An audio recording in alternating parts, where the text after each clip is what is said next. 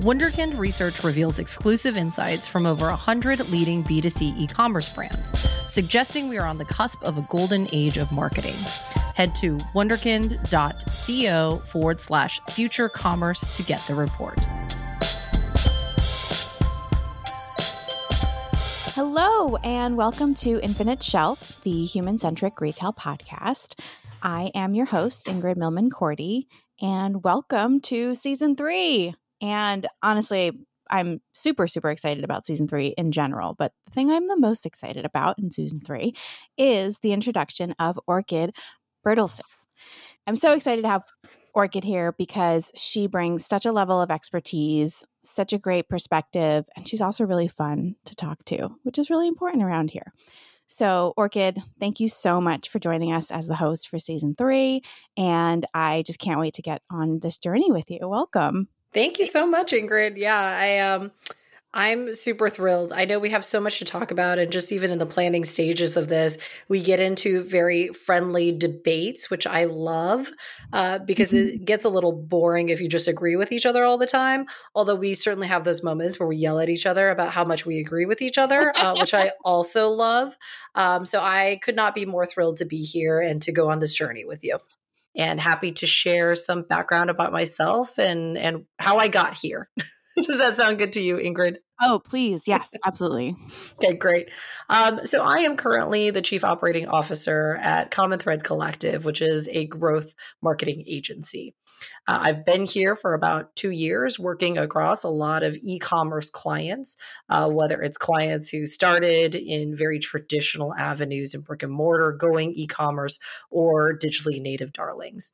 Uh, prior to this, I spent about six years at Nestle USA as the head of digital innovation and strategy.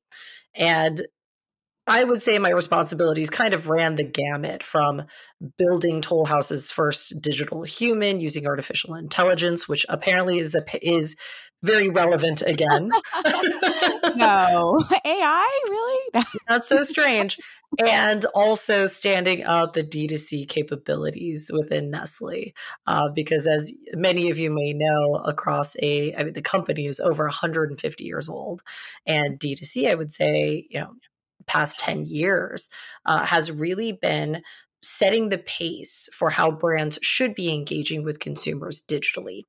Um, so while I was at Nestle, you know, I really became passionate about the e-commerce space and found myself gravitating towards small and medium businesses although one would argue that any company or any business smaller than Nestle is just every business. but but that's really kind of what drove that change or that career change for me to go from large enterprise, very traditional, very retailer centric in order to focus on e-commerce.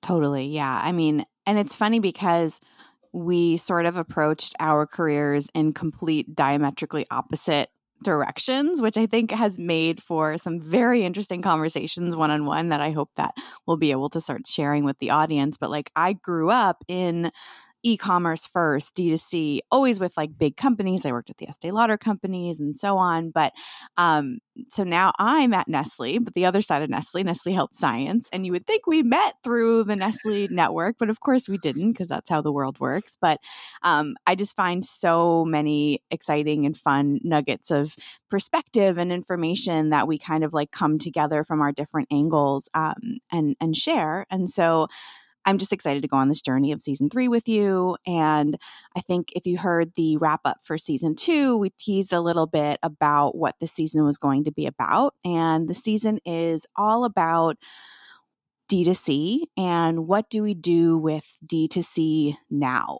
right? We're a good 10 years into the D2C journey, we are no longer, or D2C is no longer, we are still very much the belles of the ball. Always. Always. Uh, or, or, or the disruptors, however you want to look at it. I think sort of both things are, are true. And it's been really interesting because our careers and our time in the workforce, frankly, due to our, our age, has been very parallel to D2C. And so there's a lot of commonality between sort of these aging millennials in the workforce and D2C and how it becomes a mature business and how do we continue to think about D2C and how do we evolve? How do we evolve as people and people who are hopefully adding value to the people that we work with, the companies that we help build and advise and how do we add value to, you know, the world and what are we what are we putting out into the world that makes sense that um, is beyond just thinking about things differently right? Because it is important to always think about things differently but i think there's a part that it starts going from disruptor phase into okay now what? like this maintenance phase and there's so much to explore there and i'm just excited about coming along that journey with you all and definitely Orchid on season three. So, yeah. so happy that you're here. Uh, same, and 100%. I mean, even before Nestle, it was creative agency side and consulting side. And I would say to build on what you said about us coming up with or maturing with D2C, I would argue that's the same with social media. I mean, we are. I, I, refuse. I reject the label geriatric millennial, but I will accept millennial old. And I think it's interesting that we have lived through so much of digital history. Right. I remember being 10 years old and signing on to Prodigy, going online for the first time. Uh, mm-hmm. At that time, I mm-hmm. probably shouldn't have done that unsupervised, but you know, hindsight. and then, you know, Mark Zuckerberg and I are the same age. So Facebook really launched my sophomore year of college. And then, and so we grew up with that. And totally. D2C, when you think about Warby Parker, I mean, Warby Parker, I want to say launched probably around 2010 because I was in New York at the time. And it was Warby Parker, Bonobos. My husband had an online shirt company. And I would say too that D2C has followed that um, Gartner hype cycle where there was peak hype cycle of cheap CPMs on Facebook and there was a lot of arbitrage that was happening. And I think that if we fast forward to 2022, that was the year that nobody expected. The, the quote that I continue to use with my team to describe what happened in 2022 leading into this year is a Warren Buffett quote. And he says, No, you don't know who's swimming naked until the tide goes out. Oh my God. Orchid, I literally said that to my team yesterday. I swear. I'm not even kidding. Yesterday. And it's so true. And and I love you brought up such a valid valid point about social media and and D2C and they're just inextricably linked there is no D2C without social media. And they just would never have been, they complement each other, they enable each other to exist.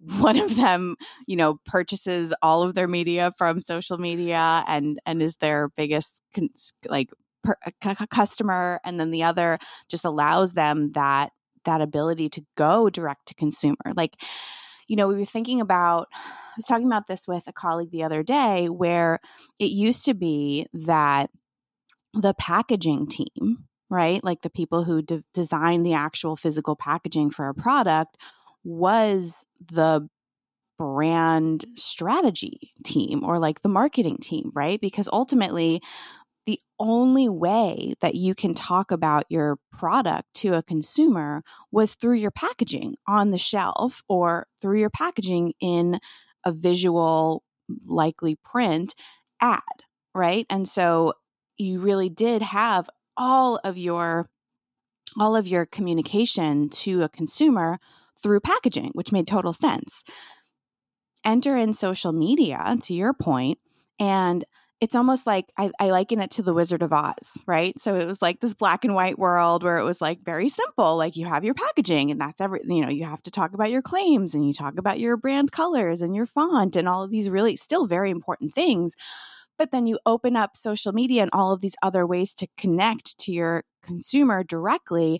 And it's like the color opens up in the world. And all of a sudden, these brands that are one or two dimensional have to become three dimensional, right? You become like where you have to have a tone of voice. Are you coming through as a friend? Are you coming through as a, a trusted advisor? Are you being a big sister or a you know authoritative figure in their life? Like there's there's all of these characteristics that start to become necessary for a brand when you have social media that enables both, right? It enables the ability for a brand to go direct to consumer because now you have this like connection that you need to foster and build with your consumers and then you also have like the social media piece where now you have access to actually tell those stories and and tell those jokes if you want to tell a joke or give those statistics if that's your brand and and it just completely changed the game and that I think is one of the components spoiler alert that I think is is going to live on forever. Like that is one of the things that D2C, that the floodgates that D2C, or the Pandora's box, I should say, that D2C opened, that social media enabled, that is just table stakes at this point. Wunderkind surveyed over 100 senior marketing leaders at leading B2C brands to get their outlook on the current state of marketing. The in depth CMO State of the Union report explores how unique challenges like the pandemic, supply chain issues, and the death of the cookie have forced CMOs to throw out their playbooks and reassess their priorities. Read the report to uncover insights and opportunities for your brand. You will gain a better understanding of the current marketing landscape and how it is evolving, giving you a valuable edge to inform your future marketing, product, and communication strategies. Head to wunderkind.co forward slash future commerce to learn more.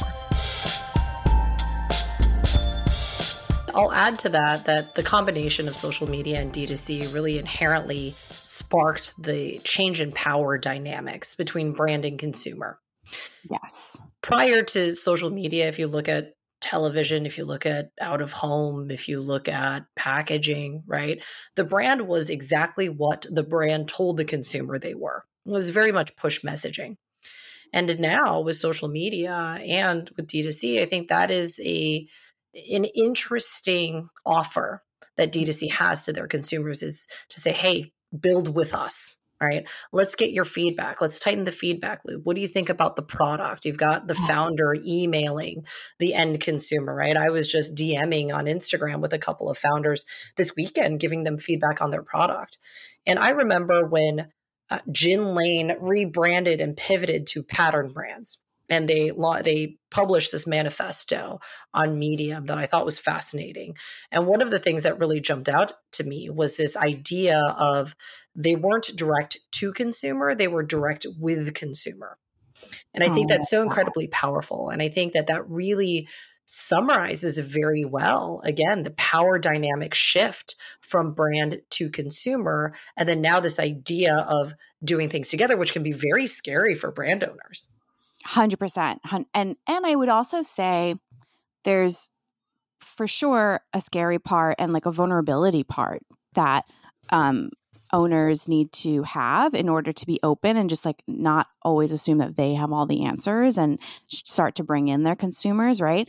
But then there's even the scary part with consumers where sometimes and I think we're we're in this phase right now. This is truly like how I feel that consumers are actually kind of tired of having to contribute to to be part of it right? Like i, I don't i think they want to feel like they are connected and that that brand understands them but i really think that we're in a place now where there's so much choice fatigue and this is just a result of like all of these disruptor brands coming in and all of these options now all of a sudden flooding the market after decades of just really being only like three or four options.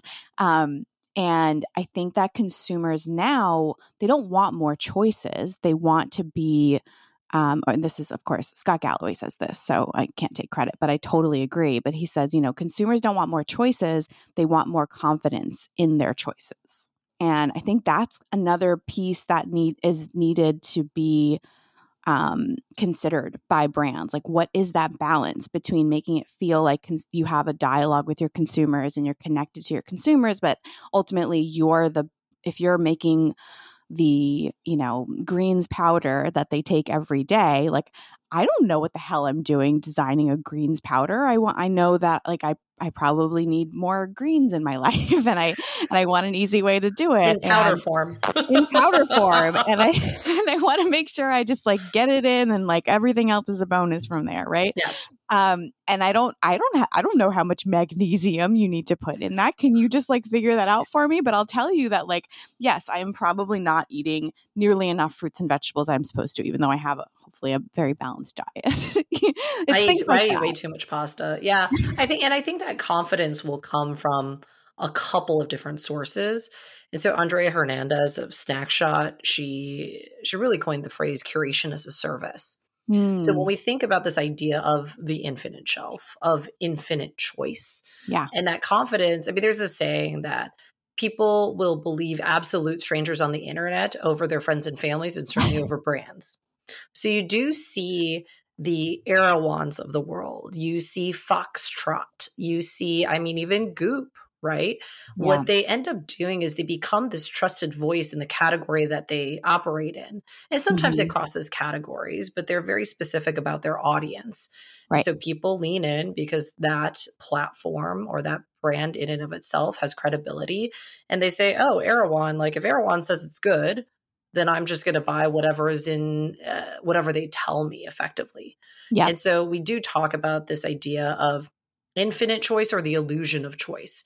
Because even as an operator and as a business owner, you can't afford to offer infinite choice. So, how do you design your offerings in a way where the consumer feels like they can choose something that is speaks specifically to them, but at the end of the day, you still only have maybe a 10 product assortment.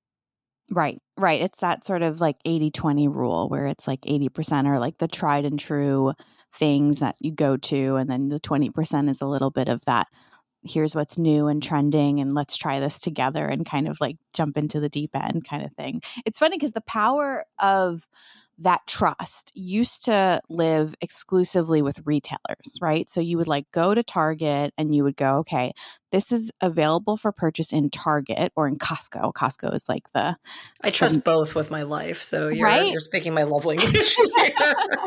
Don't even Brian is like salivating right now hearing me talk about Costco. Um, but so those two retailers, they are they have I would argue they've built their business on having incredibly savvy buyers, incredibly savvy um, people who you know stock their shelves and and design what their their store experiences look like. And those that power is still incredibly strong and and hot, right? Like I know if I can go to go to Costco, that Kirkland signature brand, like they're giving me Grey Goose vodka. They say Kirkland signature on the bottle, but I know it's private label Grey Goose. and so the savvy mm. consumers are always going to know that. But my point is that power has always been with retailers. It's very interesting to now see, I think, enabled by the ethos of D2C, maybe not like the business constructs of what D2C is as like a single channel, but the ethos of, of D2C being we are one brand and we are going to be incredibly narrowly focused on this audience, this type of consumer, like thinking about the goop consumer that you brought up. That's that brings a very, very specific human into mind. And that person is going to be serviced by this particular brand. And then um, it used, like I said, it used to be retailers and now it's brands. And I think that power shift or the ability to shift that power is magical if you can harness it, if you can, if you can do it. And I'm I'm excited to debate you on this because because I actually think that I, I agree with all of that, and I do think the power dynamic is shifting back because of the barrier to entry is lower yeah. of something that looks and feels D2C. Yeah. And so I do think one of the biggest threats to D2C is private label. And I think that you mm-hmm. see that with Target, right? Love Target. They have such amazing private label brands. And as moms, Mondo Llama is one of my favorite ones. And that is their kids' crafts line. And they have all these little crafts packages for $5 or less. And Mondo Llama, it is private label. You would never think that by right. looking at how it is packaged, how it is designed. But they effectively launched overnight with you know in 200 i think 200 target stores and having you know the front page takeover of their app. And so I, that power of scale is just really unrivaled i think. I agree. I would say though that there is no mondo llama without the the foundations that the d2c brands created. Yes. The yes, reason why it feels like it's so specific to your needs is because what target does target uh, you know I, am a Target stand. So just to be clear. Me too. right. Like just to be very clear, but I'm about to say something that, you know, might not, if I work at Target, I'm going to like give me a side eye. but I, I do I genuinely feel this. They are not the innovators. Like they're no. not the people who are going to disrupt and they're not the people they're like but their ears are to the ground. And so they're like, I'm going to take these great ideas and I'm going to learn from what is happening in popular culture, what brands are resonating with mothers, with parents, with, you know, families. And then I'm going to sort of distill that magic into these very very tangible things whether it's like their packaging or their their way that they you know their fonts or all of the branding things they're brilliant at doing that and not making it feel cheesy or made up or like secondary right which i think is the problem with a lot of like private label brands um it just feels cheaper. And Target was like, well, why do we have to do that? Why do we have to dumb down our private label brands?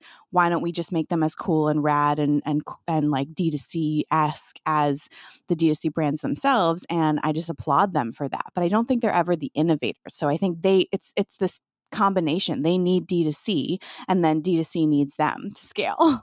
Yeah, I agree. And I think part of it is that large companies they don't there is no reward to be an innovator in a niche space what they where their strength is is to be a fast follow they can take a good idea and by the time that it reaches a large enough audience or a large enough audience adoption they can just put massive scale behind it and so the way i think about it is that if we were to uh, title our episodes like Star Wars episodes, I think it's Return of Private Label because it's not your mom's private label, right? Mm. I think Kirkland is, is, an interesting case study in and of itself, which we can talk about in a future episode.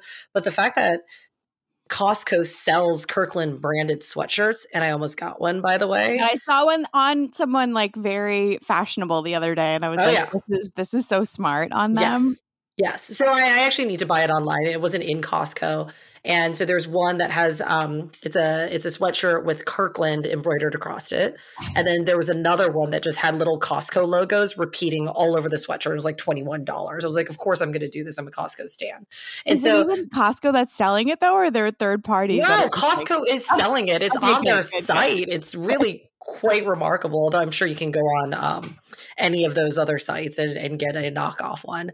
But I do think, you know, I'm excited to continue to explore this idea of brand of brand interpretation and yeah. i think in terms of power dynamics in in this new world where we don't have this laser focus on d2c like d2c does not equal e-commerce d2c is a subset of that and I think that what we're seeing too is a lot of these D2C purists, you know, kind of growing up and understanding that the world is far bigger, which is why a lot of the conversations, it, it feels like we're in Groundhog's Day, right? When we talk about MMM or attribution um, or, you know, awareness drivers where you can't really measure it or tie it to conversion right? All all angles of attribution that i think large companies have been battling for decades. And it's just interesting that the d2c purists are kind of you know quote unquote rediscovering that. It's it is fascinating to me. And i think that D2C ultimately, it started as a channel, right? So it was like you had your website, probably on Shopify, um, if you were lucky enough to start when they were starting, right? Because otherwise it was very difficult, but you still did that. And it was a place to sell direct to consumer. And then what happened was, I think, I don't think they realized this at the time, but they were creating the blueprint for what a modern brand activation looks like right? And so consumers went to Glossier or Warby Parker or Bonobos and they learned, oh, I could have a relationship like this with a brand. And it kind of opened up this this world where and I'll use you know it's the Pandora's box thing again where it became slowly over time I'd say it took about 10 years to get there but now they're kind of like looking at everything in their lives as something that represents who they are on this much deeper level.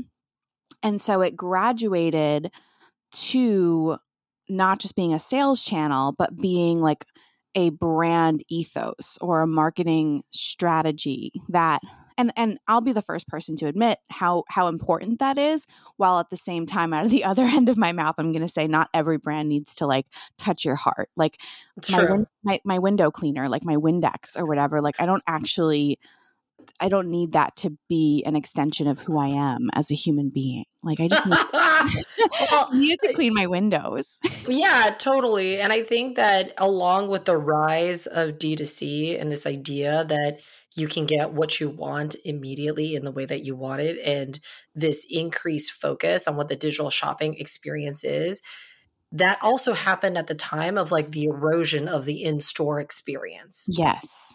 And so right. I think that D2C actually gained much more traction because soon that experience just outshine the in-store in-store shopper experience because how many times you go into a store right you have you're going to a mall likely and you're fighting for parking spaces you're walking forever you don't know where the store is. You go in and there's a limited offering because there's again infinite shelf. Online you have a much larger offering and so you go in store you don't find the thing that you want or you find the thing that you want and they don't have your size. Right. And so I do think like those things happen happen simultaneously to create this perfect storm. Yeah. And so over the last 5 years I would say that retailers are also kind of rethinking what that in-store experience needs to feel like and look like as an and using digital as an extension of it or yeah. an enhancement. The smart ones are. Yes, yes. I would agree. um, and and again, like we keep saying this word and it's so played out and I kind of hate continuously saying it, but the word disruption, when you really think about it, you can only disrupt something that is prime for disruption, right? So it basically is is a reflection to your point of retailers physical retailers and the more traditional retailers that have been around for 50 100 years that have been getting away frankly with not thinking about their consumers and not improving the experience or the product and actually kind of the opposite in the chase for expanded profitability they've actually decreased right? So there's less so think about the the years the few years before D2C really really became a thing. You walked into like that mall experience that you were saying and like the hairs on my like arms sit up because it's so icky. Like the people that they hired were not trained properly and not qualified to talk about the products. If you had actual questions god help you. And it was like then you bought let's say you bought and you invested in like a cashmere sweater or or something like that.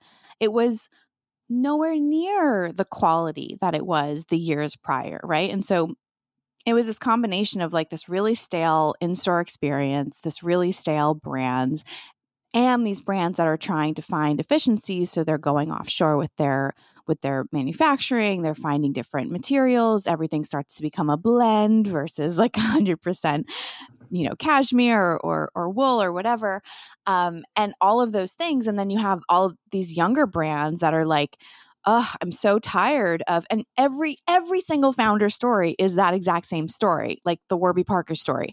Yep. Uh, why do glasses need to cost $600 casper. Casper the, the mattress yeah it's like all of them and, and those were real consumer problems like people never set out to go and and buy a mattress in a box like that wasn't a thing but they were like look this is actually going to be faster cheaper smarter better for you and so they had this this go to market ethos that I think was necessary and ultimately as a response to the classical and traditional retailers like just falling asleep at the wheel a little bit. And now I think everyone's waking up and I think the people that are going to have these more successful businesses omni-channel going forward are the ones that just are constantly innovating. They're making their in-store experience better. They're making their online presence better. They're improving their their products. And I think that's a beautiful thing. Yeah, absolutely. I will blame the in-store experience on Abercrombie. I mean, remember when we were in high school and my mom hated to go into the stores with me because it was so loud, so dark. They were pumping all the perfume through their vents. And to your point about customer service, yeah, I mean they they they weren't hired or trained like the staff in store. They weren't hired or trained to deliver customer service. They were there to look like models modeling the clothes. I think in fact they called them models. Yeah. And so you know, that I think is really fascinating because they looked at in store as a marketing tool as a yeah. way to reestablish the lifestyle that you are buying into rather than the $100 sweatshirt with Abercrombie and Fitch on top of it, right? And yeah. so that worked until it didn't. And so I think even like the um the rise of the re-rise, I guess, of Abercrombie in this new digital age, but they had to fix their product. I think that's a fascinating case study for us to look at as well. But I do think like all of those things and what we're coming down from is the boom and the promise of D2C because a lot of those companies were floated by venture dollars when there was plenty of it. And so profitability wasn't a challenge. So they could continue to invest in things that didn't have an ROI for three years or five years, you know, payback period because everybody pointed at Amazon as well, Amazon's not profitable. It's like, okay, well, that's missing the forest for the trees here. And so back to our Warren Buffett quote the tide has receded. Yeah. And so I think what you're seeing now is that the strongest, most holistic thinking brands will win when they view every channel as a lever that they can pull and I think the smartest business people who balance business and experience will win. But I think a lot of those folks who were very idealistic when it came to DTC, like they didn't have to have the financial discipline of running a business because they rode the wave of venture dollars and then also right. a boom cycle of everyone just having more money.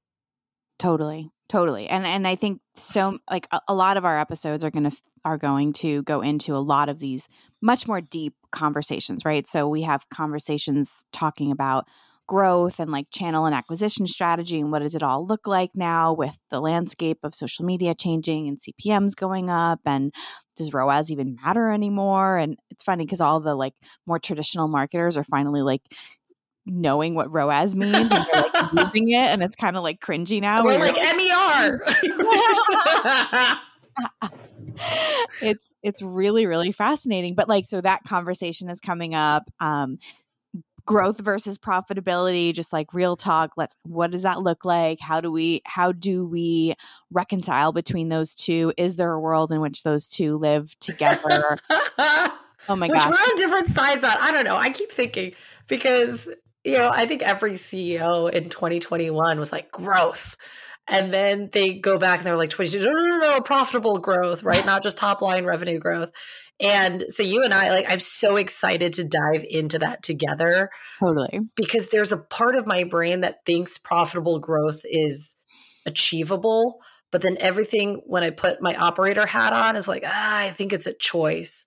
I mean, I I think every like the pe- the people who have listened to me from the beginning know that I I definitely think it's a choice. And so yes, these are all of the reasons I am unbelievably excited to go on this journey with you for season 3. There's so much to talk about, unpack from, you know, the business side of it, profitability, the uh, venture and, you know, shareholder side of it, what does it look like, exit strategies, acquisition and retention, LTV, creative messaging. There's just there's just a lot to unpack and I I'm excited. And I also would really love for the audience to share in what they think, ask us questions, challenge us on our positions. Um, let's just let's have this be a dialogue. Because frankly, I would be the first to admit that none of us have the answers. I think we have some pretty experienced and educated assumptions and guesses based on all of the things that we've been exposed to. But I think it's definitely a dialogue that is worth having, is very, very timely. And I hope everyone will join us along the journey. Orchid, anything that you'd like to close with? I was gonna say I have all the answers. Uh, no, I'm just kidding. I'm kidding. I have you're opinions. here. Thank God. I have so many opinions, um, and people who have worked with me before know that if I say I don't have an opinion, it's because I'm extremely disinterested. so you don't have opinions. There are no perfect answers, I think, and I think that a lot of our answers will feel dissatisfying, but marketers will understand because yeah. the answer will be it depends. And oh, so I'm really excited to go through the season and really just talk about the nuances of a lot of these things because I think a lot of folks in the industry think that answers are very binary or black and white. And the reality right. is that when you are maturing along with D2C or social media is still evolving, that you can only make decisions and have answers based on the information you have at the time. Yeah. But that may be irrelevant maybe five or 10 minutes from now. So totally. I'm excited to go on this journey with you. I'm excited to hear your opinions and your experience on these things because I want to pressure test a lot of these ideas that we have. And, and, you know, obviously, you know, to your open invitation to the audience as well, because only when we come together and bring different angles or philosophies to this can our own thinking become clearer and stronger. And so I'm oh. really, really excited to go on this journey with you for season three of Infinite Shelf. Amazing. We're super lucky to have you and see you guys soon. Thanks for joining us.